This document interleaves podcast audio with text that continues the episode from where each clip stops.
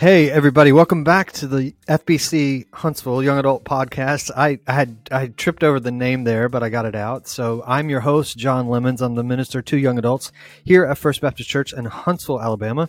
I'm joined by my wonderful co-hosts who are here with me every month, Ethan McVeigh, Ellen Christian, Tiffany Fanning. How are you guys doing? Everybody having a good day today? So far so good. Nice nice. So let's jump into i mean we are we are getting ready to start the month of october which along with that is we are entering into our new testament reading which i think a lot of people if they're still with us they've been just dying to get here because it's typically an, an, a little bit easier read than the old testament. But before we get there it's the end of september.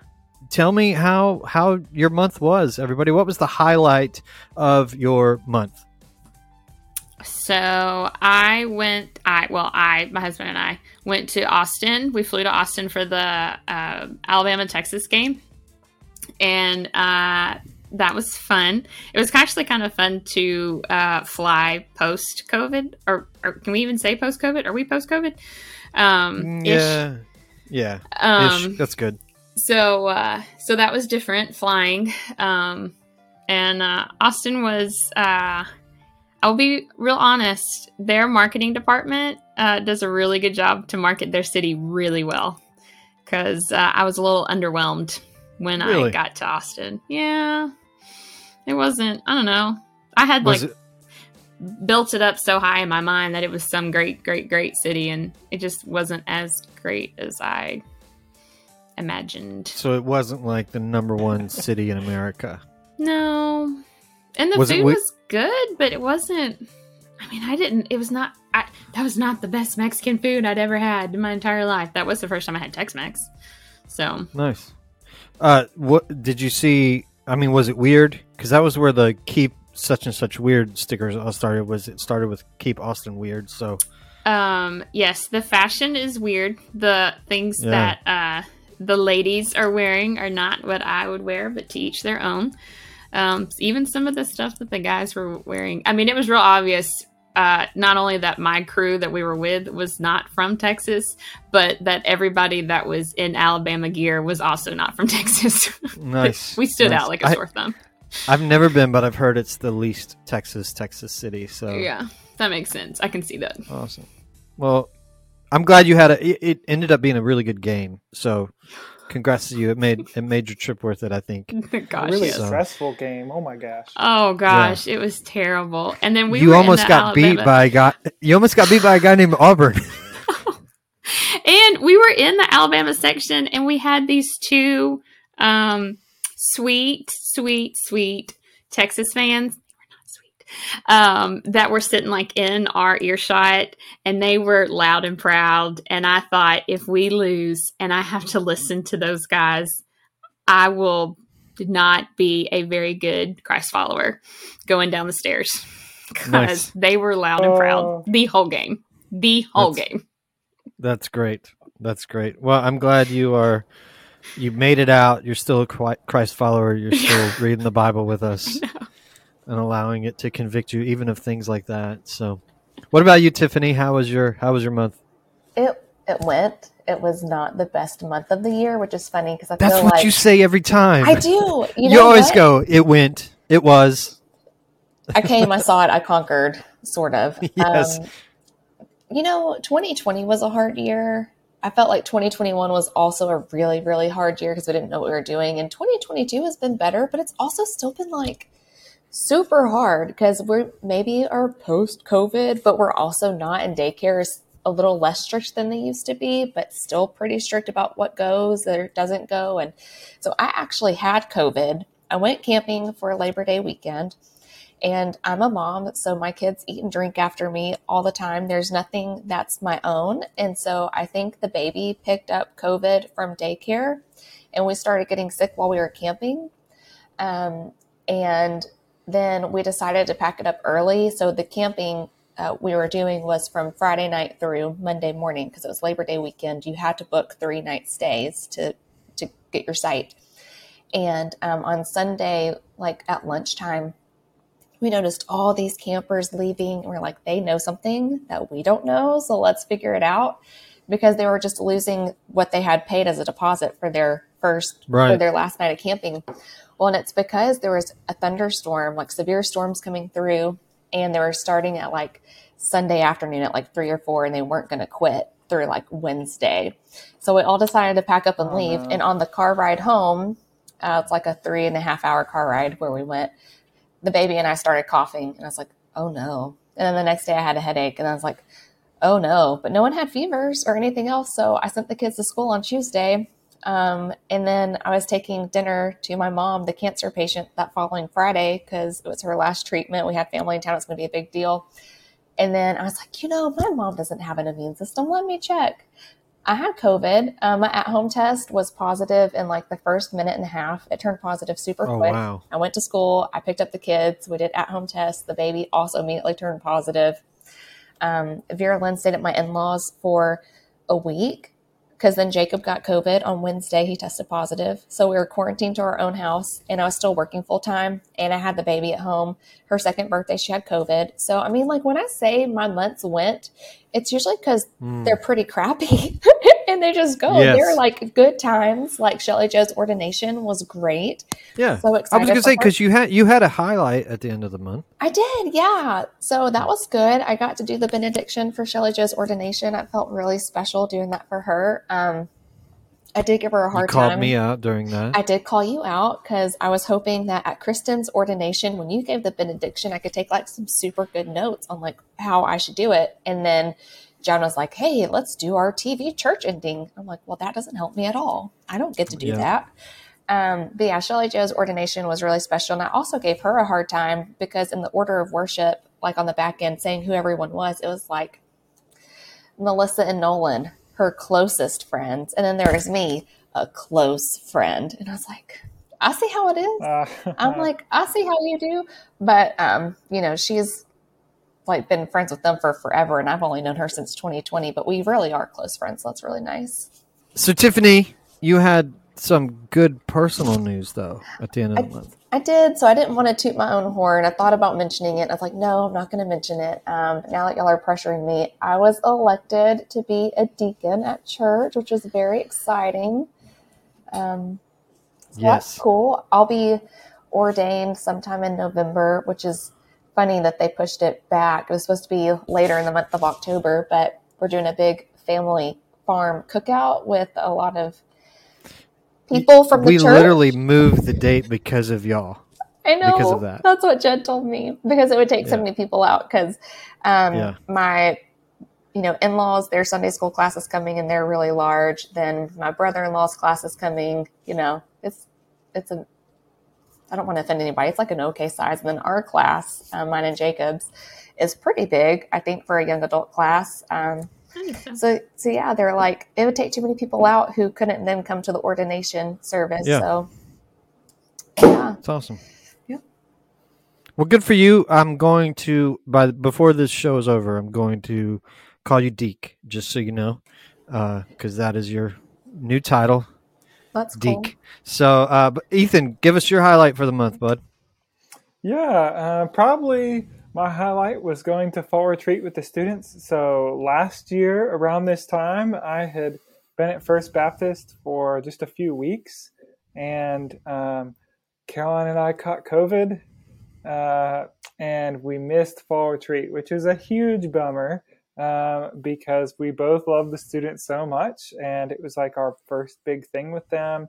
And you know for me like i still got to go to our other youth events throughout the year like spring camp. I got to go on both mission trips this past summer. But for caroline like she loves the students and she teaches a sunday morning bible study and she really wanted to go to fall retreat because it's the only one that she has like enough vacation days to like go to. So she was really bummed last year when we missed. And of course, the students were too. Uh, and so this year was my first experience at Fall Retreat. We had a big bonfire, we had a good speaker. We focused on how um, Jesus is the Word of God and like what that means. Um, and so it was a really fruitful time, like both spiritually, but it was also nice just to like get out into the middle of nowhere and see the stars at night. It was really pretty. Yeah. And um, yeah, it was a really good time. That's great. I forgot you missed the last one. So that's good. I'm glad you got to do that. My daughter did not get to go. So I guess this kind of spills into my highlight of the month. Um, so I got two, you know, two daughters, both in high school. One's a senior, one's a freshman. The senior didn't get to do fall retreat because she had a band competition. And uh, I'll be honest, I did not know bands had competitions until she started playing, but they do. That's they march for the football teams, but then they do performances with other bands, and you know they get just like any other uh, sport or club or whatever that you know judges are there and and you know give them points or whatever. They got best in class or whatever uh, for That's a big theirs last week. Yeah, so it was it was good. They've got one more coming up in October. She also got named a national merit semifinalist, which was awesome. Uh, opens up a lot of doors, and of course, there's a couple more levels that come with that. Um, you know, next one being national merit finalist if she gets that, and then national merit scholar, and and that's that's like I said, it opens up some doors for college and stuff, which is great. So we're really excited and proud of her there.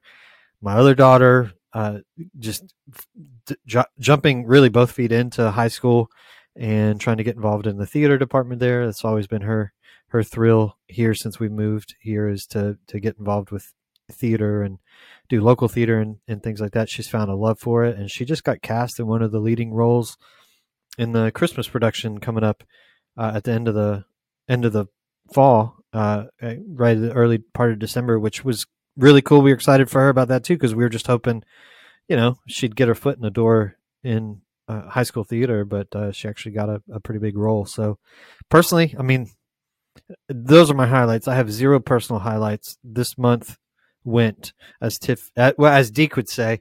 Um, this month went. but, You know, I'm a huge fantasy football player, and my fantasy football teams are terrible. I have two teams, and they're both winless.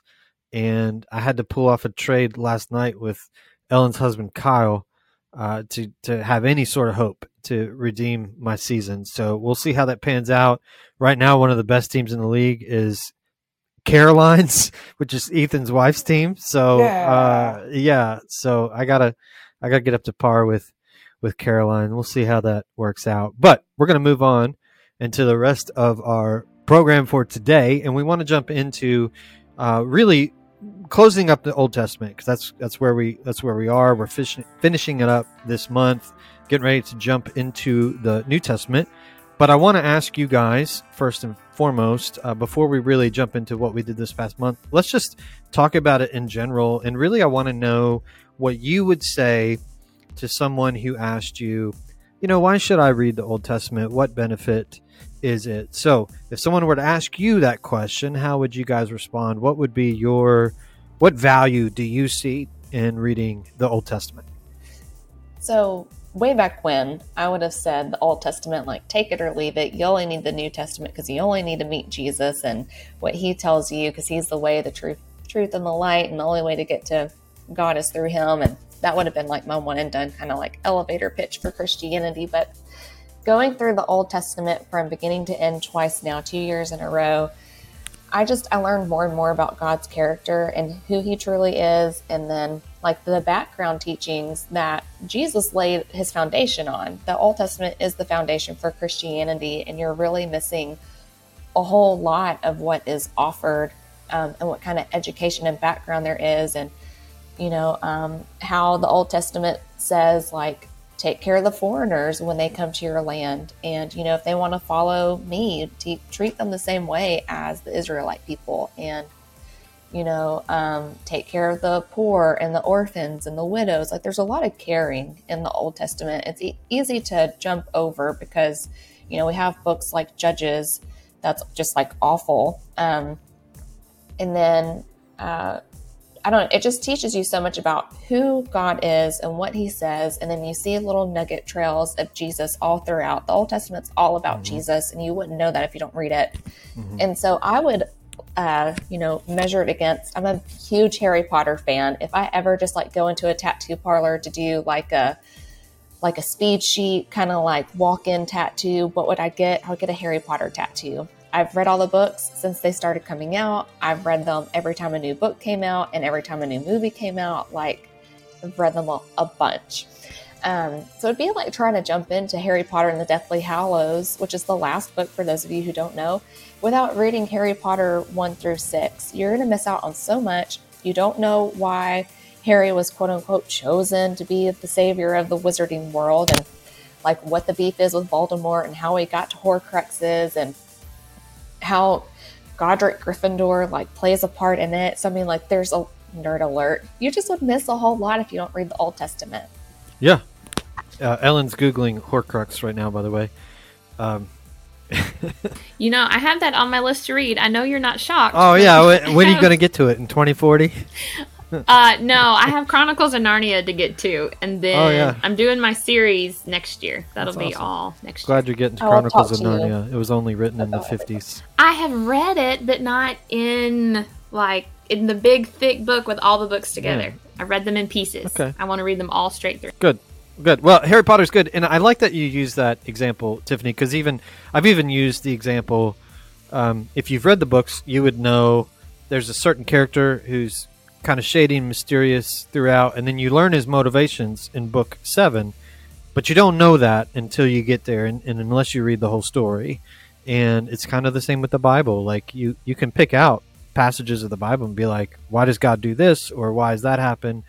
But when you really get the whole picture of the character of who God is, and you can compare it against other things, then you can see a little bit more clearly the way you can in Harry Potter. So I like that. I like that example, and that's a good one. Uh, what about uh, Ethan? What what would you say? Yeah, um, I have learned to love the Old Testament. I didn't always love the Old Testament, but what did that for me is just like beginning to realize that it's all one story. Like, I guess when I was growing up, I would hear about, you hear about Noah, you hear sometimes about Moses or Abraham or King David, but it's like, how are they connected? Why does, why does it matter? Like, are they just the ancestors of Jesus? Um, and at best, I used to think the Old Testament was just like one-off stories about God. Yeah, you know, yep. and they some of them connected to the New Testament, but most of them were just like standalone, like nighttime stories almost. Um, but like reading through it as a whole, you begin to see how it's all just like one story and there is this narrative that runs throughout and i think that that makes it like both exciting and like personal and so like it's exciting because like the old testament begins to display the character of god in these big and obvious ways like over and over as you're reading the individual stories you're seeing god reveal himself like over and over in the same way Right. And so then you just get this clear picture of like, okay, this is who God is. God is just. He cares about justice. And like when people are unjust, sometimes in the Old Testament, like they die because of it, uh, because God cares about justice. Right. But God is also merciful. Like over and over, people sin, they rebel against Him, they just like set up other idols in God's own temple. Right. Uh, but God like finds a way to like say send a prophet and like tell them hey you're doing this wrong and like bad things are going to happen if this continues and like I, I, care about you. Like i don't want this to happen. I don't want you to suffer the consequences of this way of life. Uh, and so i think that's why it's exciting is you begin to see like one uniform picture of god throughout the whole bible. Right. And then it's also like personal. Uh, I think the more you read the Old Testament, the more you realize like this could be me. Um, like it's really easy for us to rag on Israel and be like, y'all are so dumb. Like, why'd you set up this golden cow? Like, you just got to be idiots to, to be like this. It's so easy for us to do that. But I think like my reaction now after reading the Old Testament is like, as soon as we start to rag on them, we should really like look in a mirror and see how we're doing that exact same thing all the time. And the Old Testament is just like brutally honest about what sin does to us and how it hurts us so deeply, like as individuals and as a community. And I think that's something our world is actually like longing to hear. Like we don't want to just like cover up sin or say, oh, it's not that bad or oh, uh, Jesus makes it all better. He does, but like we need to be honest about like how bad sin actually is. Um, and I think the Old Testament does that really well. Like it talks about like some of David's sins, like with Bathsheba. Like we read this really hard passage about he has consequences for that sin. There's another time he takes uh, a census, and then God's like, okay, like you're going to have consequences for this. Um, and sometimes that comes directly from God, and sometimes it's just like there's consequences to sin. And that's part of the reason God wants to keep us away from it. So, uh, yeah, I think when you read it as a story, it becomes exciting because you see who God is and you see Him being consistent. Uh, and then I think the story of the Old Testament is just honest in a way that is like healing and helpful for us. Um, so I love the Old Testament narrative, but I didn't always see it that way. Yeah, no, Will said, you know, it, it really, the scriptures, I think we may have said this before, the scriptures are a mirror inviting you to look at yourself and looking, look at the, what are the darkest parts of your own life or your own heart. And I've, I know I've quoted my friend on here before who has said before that, you know, we tend to read the Old Testament and, and we think that we have all the virtues of Israel, but none of their vices. And it's it's an invitation for you to consider your vices. So well said there. Uh, yeah, I like that. Yes, Un- go go, Ellen. Unmute. Oh, sorry. Uh. My thing was not showing me that I was talking. Uh. Um, I I mean I'm just really just going to reiterate what Tiffany and Ethan said. Um, but I think you you owe yourself a chance to meet the God of the Old Testament. Hmm. I mean, I, I I think you can't. I know I feel like sometimes the Old Testament God is portrayed as mean or harsh or sitting on clouds with lightning bolts ready to strike people. Um, and I, I think you owe yourself a chance just to read that that's not true. And if that's all, if you've ever just heard what the God of the Old Testament is like, then I think you need to read it for yourself and figure out that he's not like that and far from it. You know, I, I so I think that's important. Um, and like you, we have a whole book that gives us so many tangible pieces of God, and for us not to to own that a little bit. Um, I almost think that's a disservice to our, our relationship with God. You know, like we we're given a chance to to read that, and I didn't always see it like that. Um, and I think sometimes that may come with um, as my relationship has deepened a little bit um, through this whole process over the past three years. I feel like I am miles and miles away from where I was in January of 2020 when I started this yes thing. I mean, like I, I mean, I can see just lots of places where I have been um, challenged, but I have seen lots of places where I have um, kind of ch- chiseled at my heart a little bit, if you if you want to call it that, um, from where I was.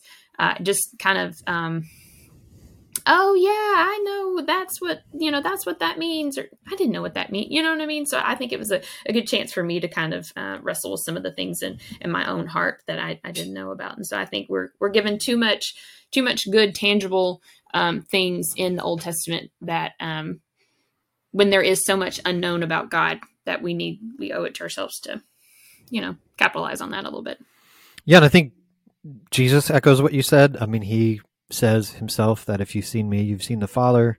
Uh, I and the Father are one. I mean, we're gonna we're gonna come across a lot of these in the next month, where he equates himself to what the people at the time know of of God. You know, and and we would we would say God the Father now, but the God that God as He is portrayed in the Old Testament, Jesus comes along and says like, "Hey, I am, I am Him." Paul would say He's the perfect image of God.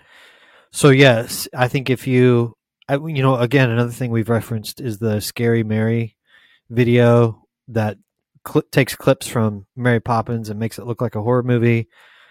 So you can take pieces of anything, and you, as Ellen has said, you could take pieces of the Old Testament and have this vengeful God sitting on a cloud with lightning bolts or whatever. But if you take the whole picture, you see really a, a God uh, revealing himself in the Old Testament in very much the same way God is revealed in the person of Jesus. Uh, yeah, he's he's righteous, and sometimes that righteousness leads to anger, uh, but he's also very gracious and also very much in pursuit of these people that do not deserve his love. Uh, so yeah, that's a that's well said there.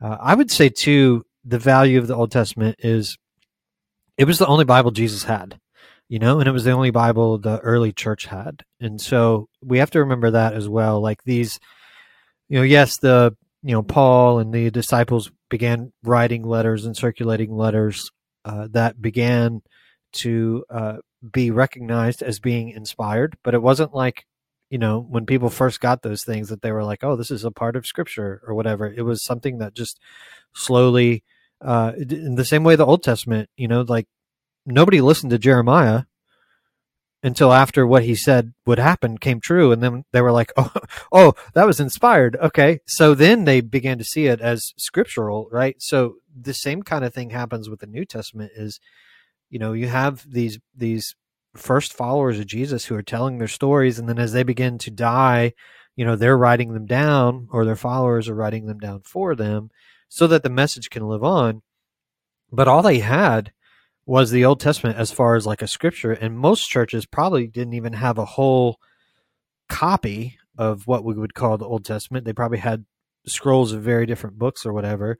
But when they would preach, they would preach Jesus.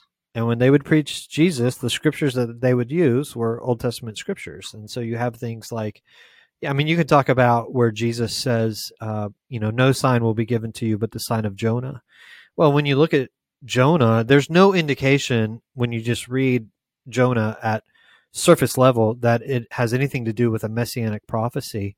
But Jesus will go on to say, you know, look, look into the scriptures like all the law and the prophets are about me. And so that's what the New Testament would do is they would they would look back at the Old Testament through the lens of Jesus and then see where elements of the story of Jesus or the character of Jesus or whatever were present in the Old Testament.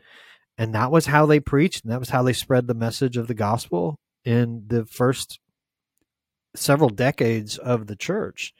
So its value really is is there in that the early i mean our very forefathers like read these scriptures and saw jesus in these scriptures and and saw the value of them and how they proclaimed who jesus was and how they really laid the groundwork for us being uh, able to understand more and more about Jesus. So that would be my answer to that question. Uh, what value is there in the Old Testament? Um, and I would just encourage people to take that same outlook with it. I mean, Paul also says, you know, there are shadows of Christ in the Old Testament, but but in in Christ, like the the full picture is revealed. So look at the Old Testament that way. If if you know you gave up or you know you're just going to skip reading the rest of whatever you have to read and jump into the New Testament with us, that's fine. But if you jump back into it next year, look at it from that perspective. Uh, I, I, really encourage you to see it that way. So as we wrap up the Old Testament, though, uh, what insights did you guys see in, in our reading this month, or, or just insights from the Old Testament in general that you'd like to share with our listeners at home? Yeah, uh, I am I don't know. I just had this revelation reading scripture this year, and it's just like I feel like the Old Testament ends so similar to how it starts. Yes.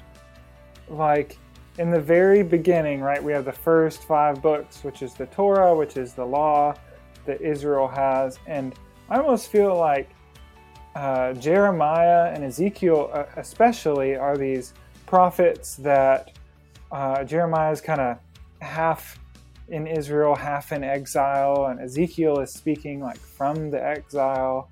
Um, and I feel like they're just reminding people of the law. Like the people in exile didn't have their same priests, they didn't have their temples and their tabernacles. And so, like, how is God going to reintroduce himself to his people before he brings them back? and it's like send prophets and as we were reading ezekiel like in the big at the end of last month um, I was just struck by how similar it was to like Deuteronomy or Leviticus, especially the last parts of Ezekiel just sounded like the law to me. Sounded a lot like here's what you need to be doing when you get back into the land. This is how you need to build the temple. There were instructions given Right. for the first temple, and now like we have more instructions.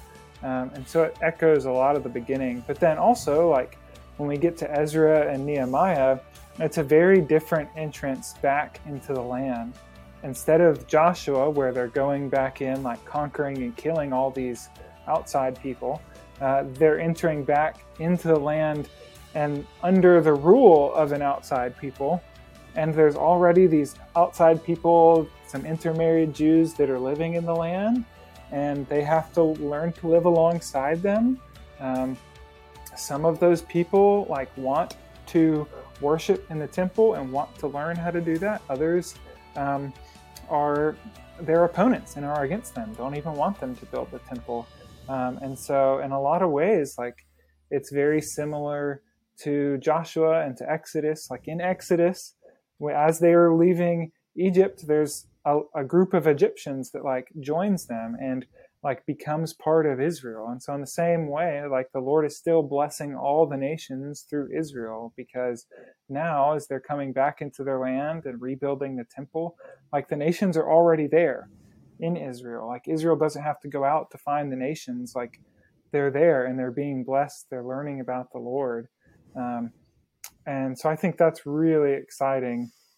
And I also think like when we think of the two similarities between the end and the beginning, it just reminded me of like it, this is their big redo. This is their their mulligan. Yep. This is their clean slate. Like however you want to say it. It's a reboot. yeah it i think in a lot of ways like the lord is being intentional about how he's reintroducing them to the land so that he can say to them this is your fresh start. Like all that sin that caused the exile it's gone. I've forgiven it. And you are my people again and here you are in the land. And so the question that has been actually heavy on me this week is like what is israel going to do with that? And like I was talking to Caroline about this the other night and like got really emotional and cried because I was like, what is Israel going to do? Like last time we were here in the land and like they screwed it up. Mhm. They sinned. They continued to like rebel against God. Their kings didn't help them. They didn't listen to their prophets and they ended up in exile. And so like what is keeping them from that exact same situation happening? Um, and I think that is part of the question that we're supposed to be left with when we leave the Old Yep. Testament is like, there is this fresh start, there is all this hope, and it's really exciting. But at the same time, it's like, can can they do anything with it? And the, Is it and the answer is no, because you get to the New- Yeah. you get to the New Testament, and where are they? They're under the boot of another imperial ruler, which is just the latest one to come along. Because you from you get from Malachi to Jesus, and there's actually about three empires that come along and rule over Israel at some point in time. And yeah, it's very cyclical.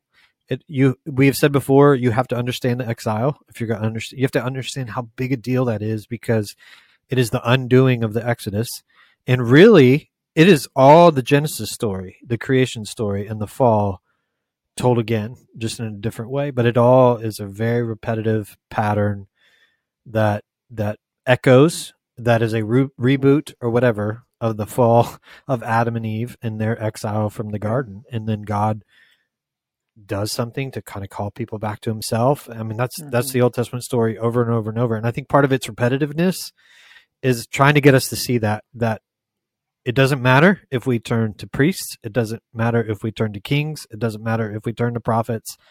We're still Yeah. not going to get it right. We need something else to deliver us. So very, very well said. And one last thing is like I think that kind of like hoping for that leader is part was part of their beginning and is part of like what is happening here too. So it's setting us up to like hope for a Jesus. Absolutely. But it's that like when they first got in the land, they were like, "Hey, we need a king. Hey, we need we need a, a Moses or someone to go up in front of God for us and talk to God for us. So we need this person, right, to connect us to the Lord or to lead us back to the Lord. Um, and now that they're back in the land, they still have some of those desires, I think, and, and expectations. And we're going to read about some of that uh, over the next few months too. Yep. Uh, well, well said. Everything there, I really, uh, really agree with you on. See eye to eye. So Ellen, top what Ethan said.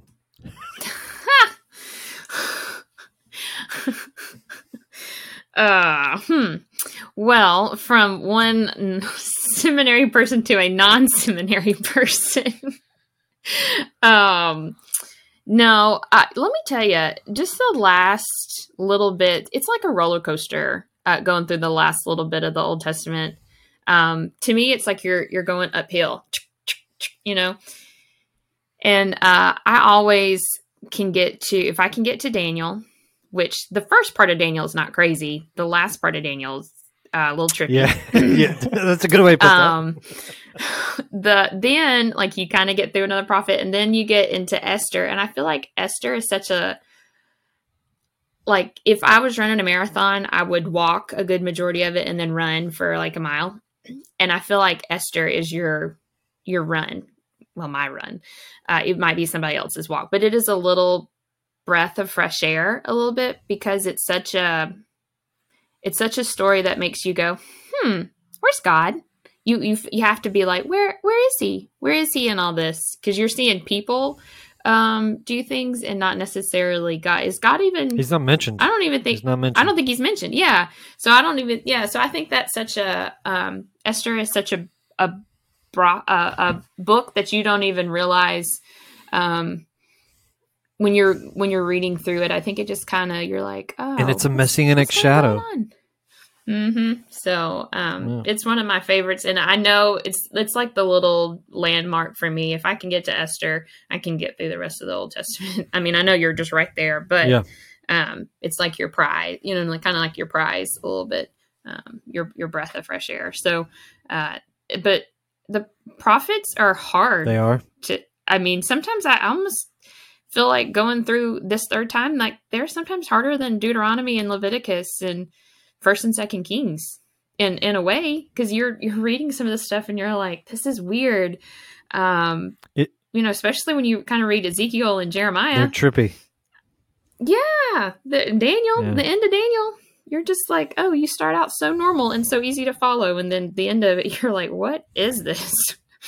so that's my um that's just my spill. Esther's a good book, and if you, you know, don't think God is ever present, that He is working through events and people, and you may not even know it till years later. Yeah, that's very good. I like that. Esther's a great story, and it is. Like I said, uh, that's a great example of what I talked about a few minutes ago. The the you know, looking at the stories of the Old Testament and seeing Jesus, it's very much a messianic story, and it's very much the the kind of role that Jesus plays uh, in some sense or another. So, uh, very well said and discussed and brought up. You did well.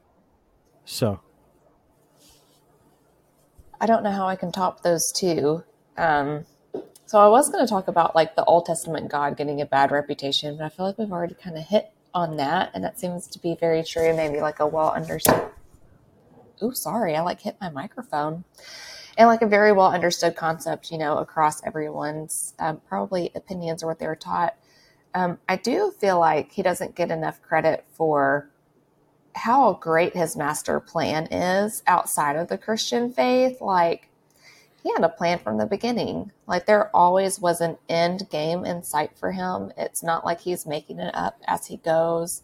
He always comes through, and he told, he keeps his promises.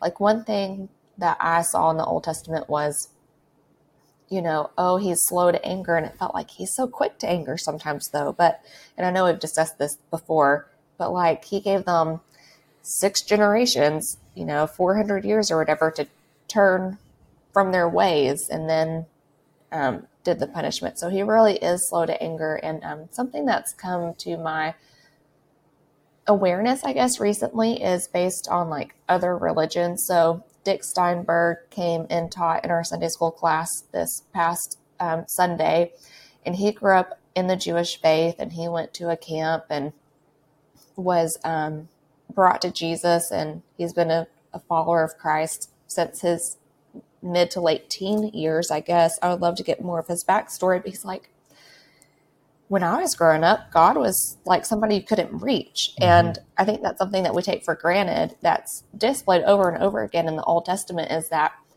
normal people normal people didn't just get to go into the holy of holies and they didn't just get to go to God with their issues. And we see that some normal people like Moses before you know the priesthood was established, he got to go to God and Adam and Eve obviously had a direct connection to God, but that gets lost somewhere and not everyone gets that direct connection. And so I guess it's actually something to look forward to in the New, the New Testament is that that barrier gets removed. And I have a sister in law who um, was of the Catholic faith and she converted to be a Baptist once she um, married my brother in law. And she's like, I didn't know that people could have such a close relationship to God directly without like having to go through the the priest at the church. And Dick Steinberg had said the same thing. And so I think that's really cool. We saw it where there was a one on one relationship. Um, and earlier in the Old Testament, it got lost. You had to go through, you know, the priesthood um, people to make your sacrifices to help make you clean again. And um, now we're going to go back to a direct relationship with God. And it's really close and really cool. Yeah, and we do that because Jesus meets all those requirements. Because I think we can see very clearly. Uh, we're not going to be able to, as as Ethan said, it's very repetitive, and, and we just kind of repeat our part in that story over and over again. So yeah, absolutely. Uh, so I would say, you know, there are three different ways to approach reading the Bible, and I think the first one is the devotional way uh, this is kind of the way that we learn when we're growing up. It's it's looking to the Bible for inspiration, and I think maybe a microcosm of this is found in Jeremiah twenty nine eleven. Um, and we've already talked about this on the program before, but I think most of us approach the Bible the way that we approach Jeremiah twenty nine eleven, and I think that's probably why we don't stick out in reading it because we you know, we'll see or we'll hear Jeremiah 20, 29 11 somewhere and we, we rip it out of its context, given to a people who have just started being in exile. And then we use it to say, like, oh, I graduated college and God knows the plans He has for me and I'm going to be rich and I'm going to be successful or whatever. And I think this is our grave mistake whenever we read Jeremiah 29 11. And we need to realize it's also our grave mistake when we read the Bible. We look at Jeremiah 29 11 and we misinterpret it. We, we, we use it to say that we expect life to be all roses and we do the same with the bible. We think that it's going to be this inspirational and uplifting and sort of la la land kind of view of life. And then we get into the pages of the bible and it's disorienting and it's disrupting and it's disillusioning.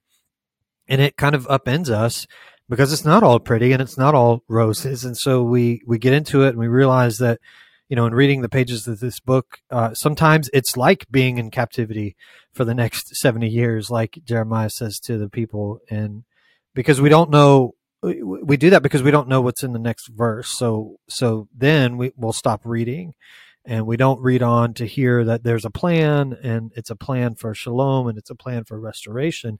And that's the beauty and the power of Jeremiah 29. And it comes alive when you read 2911 but you read it also with verse 10 and then verse 11 the beauty and the power of the bible also comes alive when you you read all the you know crap or the mess of stuff but then you don't stop and then you, you know you read the next verse you read the whole context of the whole story. So you know i think we that is the mistake we make. There's a place for devotional reading of the bible. There's a place for going to the bible and, and wanting it to be inspiring and uplifting but it's ultimately not for that.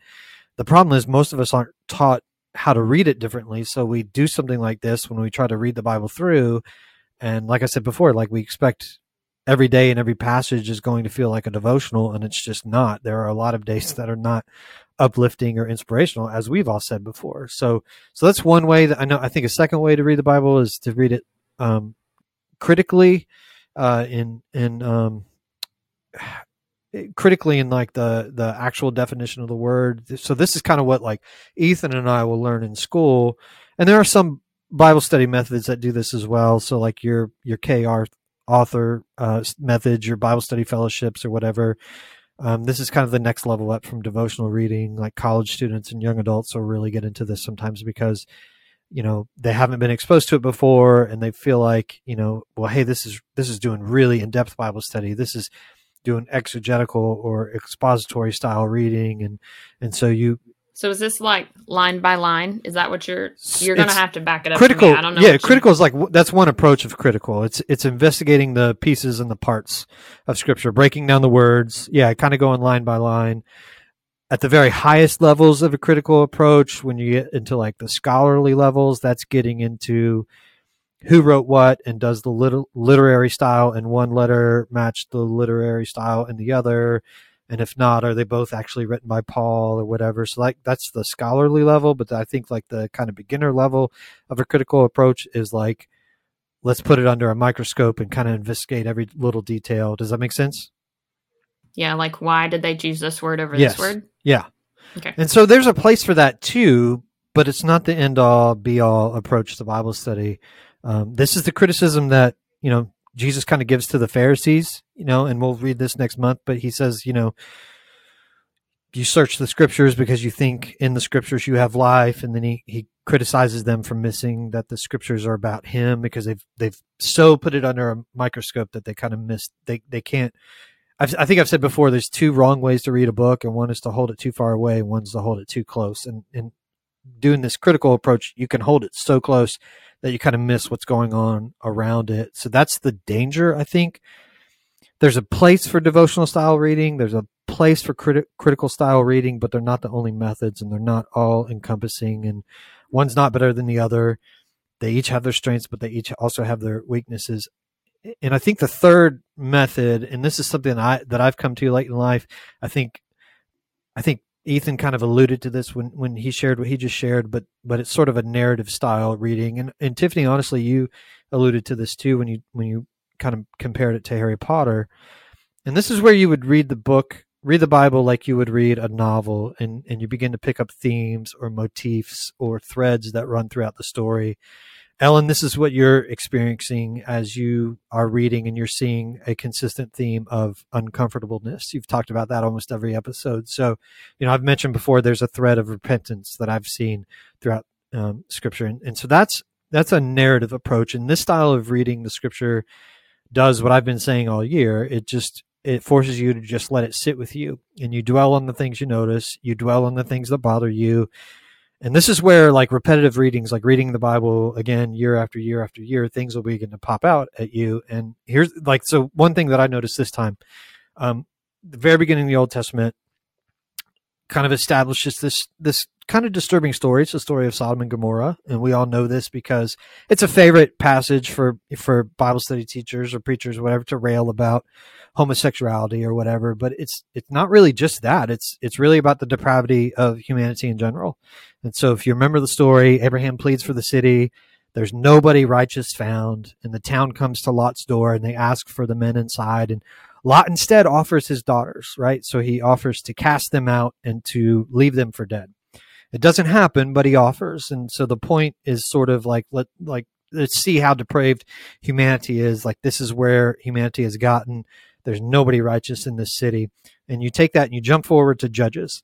And in judges we all talked about how bad judges is. You you find towards the end of judges essentially the same story but this time it's with a levite who's a, pri- a priest right? And it's with his concubine and as as judges begins to tell that story the first verse of that story is in those days israel had no king.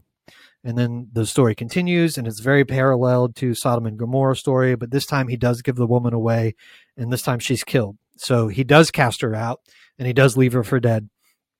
And the final verse of judges is in those days israel had no king so everyone did what was right in his own eyes. So so the point is this that israel has now become no better than sodom and gomorrah even the priests are depraved uh, they need a king so the story emphasizes even uh, that that uh, the the author of, of Judges wants you to see and wants you to long for a king, someone who's going to make this right, because he wants you to see how how bad it's become.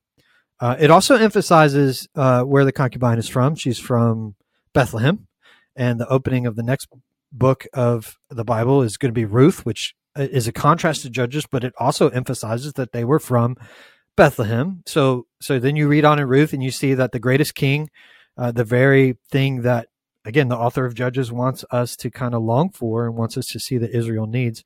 He's going to come from Ruth's line. He's going to come from Bethlehem. But when we consider his life, like what's his greatest failure? It's it's Bathsheba. So he he lusts. He kind of lets his passions gets the best of him, and it results in him doing what? He casts a man out kind of leaves him off on his own and leaves him for dead. He does that with with Uriah. So now you have the greatest king, but he's kind of become the same thing that the people of uh, Judges and the people of Sodom and Gomorrah have become. And then you get into the prophets, and the main criticism, one of the main criticisms, is of the prophets is that Israel has become no better than Sodom and Gomorrah. So you have like Isaiah says, uh, Isaiah one here. He says, um, unless the Lord Almighty has left us some survivors, we would have become like Sodom. We would have become like Gomorrah.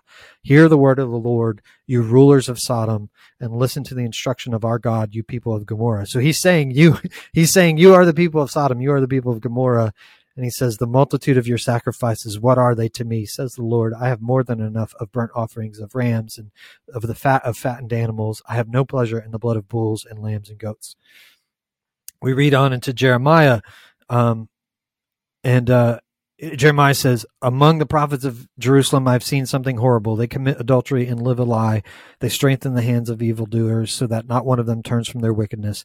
They are all like Sodom to me. The people of Jerusalem are Gomorrah. That's Jeremiah quoting the Lord. So um, you go from there, you go to Ezekiel, Lamentations, Amos. They all compare or they all make references to this problem that the people of God are just like the people that are that live without God. They're no better so like as as Ethan said earlier, like it just kind of leaves you sitting there like, well, where do we have a hope then? And eventually, if we follow the storyline of, of the Bible, if we read it like we read a narrative, we'll see a coming king, we'll see a coming prophet, we'll see a coming priest who is going to be the deliverer. But here's the interesting part, like what do we do with him? We cast him outside at his birth and we leave him for dead at the cross. Like his disciples even like literally abandon him while he's there. So that that now becomes like what the gospel is and and and if you want to now approach it devotionally, you can. You can you can now say, you know, hey, have you ever felt cast out or hey, have you ever felt left for dead? So has Jesus. And he identifies with you just like he identifies with the people in those stories. But guess what? It didn't defeat him. And his victory is now in resurrection. And that can be your victory too. And that's why the resurrection now becomes so important because this thing that has shown just how bad we are doesn't matter if we have god or not. Doesn't matter if we're a priest or not. Doesn't matter if we have a king or not.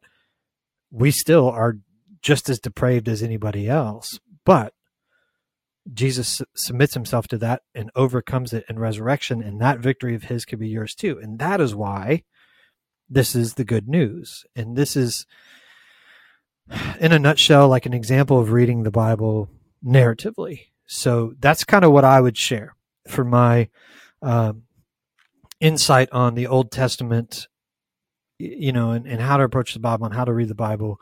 Um, if you do it again, try to learn seeing it this way. Like I said, there's a place for devotional reading, there's a place for critical reading, but it's not the only approaches to the Bible. So I would encourage you to uh, to look at those those uh, this other method, this method of narrative, and and honestly, the Bible Project is really helpful with this. Um, I think it really helps people see this way, and and there's a video that really sums up the Old Testament, uh, and and really kind of where it leaves you as a reader. Um, that I'll try to find and throw into the show show notes. But any any last remarks or questions before we move on? All right. Well, we're going to jump into the close of our show then. And uh, we're going to look ahead a little bit. The, the New Testament is starting. We, we're recording this on September 29th. So, October 1st, which is Saturday, uh, the New Testament will start. So, if you've been, if you kind of bailed out, you, you started reading with us, but like now you're just like, nah, that's not my not my thing or, or you just got discouraged or whatever, jump back in with us, read the New Testament through with us starting yeah. October 1st. we'd love to have you uh, join us. Well, I'll throw a link to that in the show notes so that you could uh, join along with us. You can join our GroupMe as well and read it together with us in community. That's the way the Bible's meant to be read.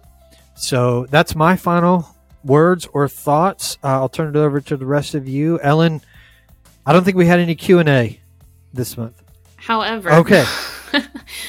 no, I mean like I, I where do you even begin to ask the questions in some prophets? Like what you're you come out of that and you're just like what what did I just read? How do I sum that up in a question? You know what I mean? Like I just don't even know that you can get as specific as to asking one little question. So I don't think not having a Q&A um, for this week is I mean for this month is is bad because it you, you come out of this or the Old Testament, and sometimes you're just like, "What did I just read?" Especially if it's your first time. Uh, I did that. Yeah. Um, what what what was that? But you valued for So- you you got value from from pushing through and then reading it Yes. again and then reading it again. Mhm.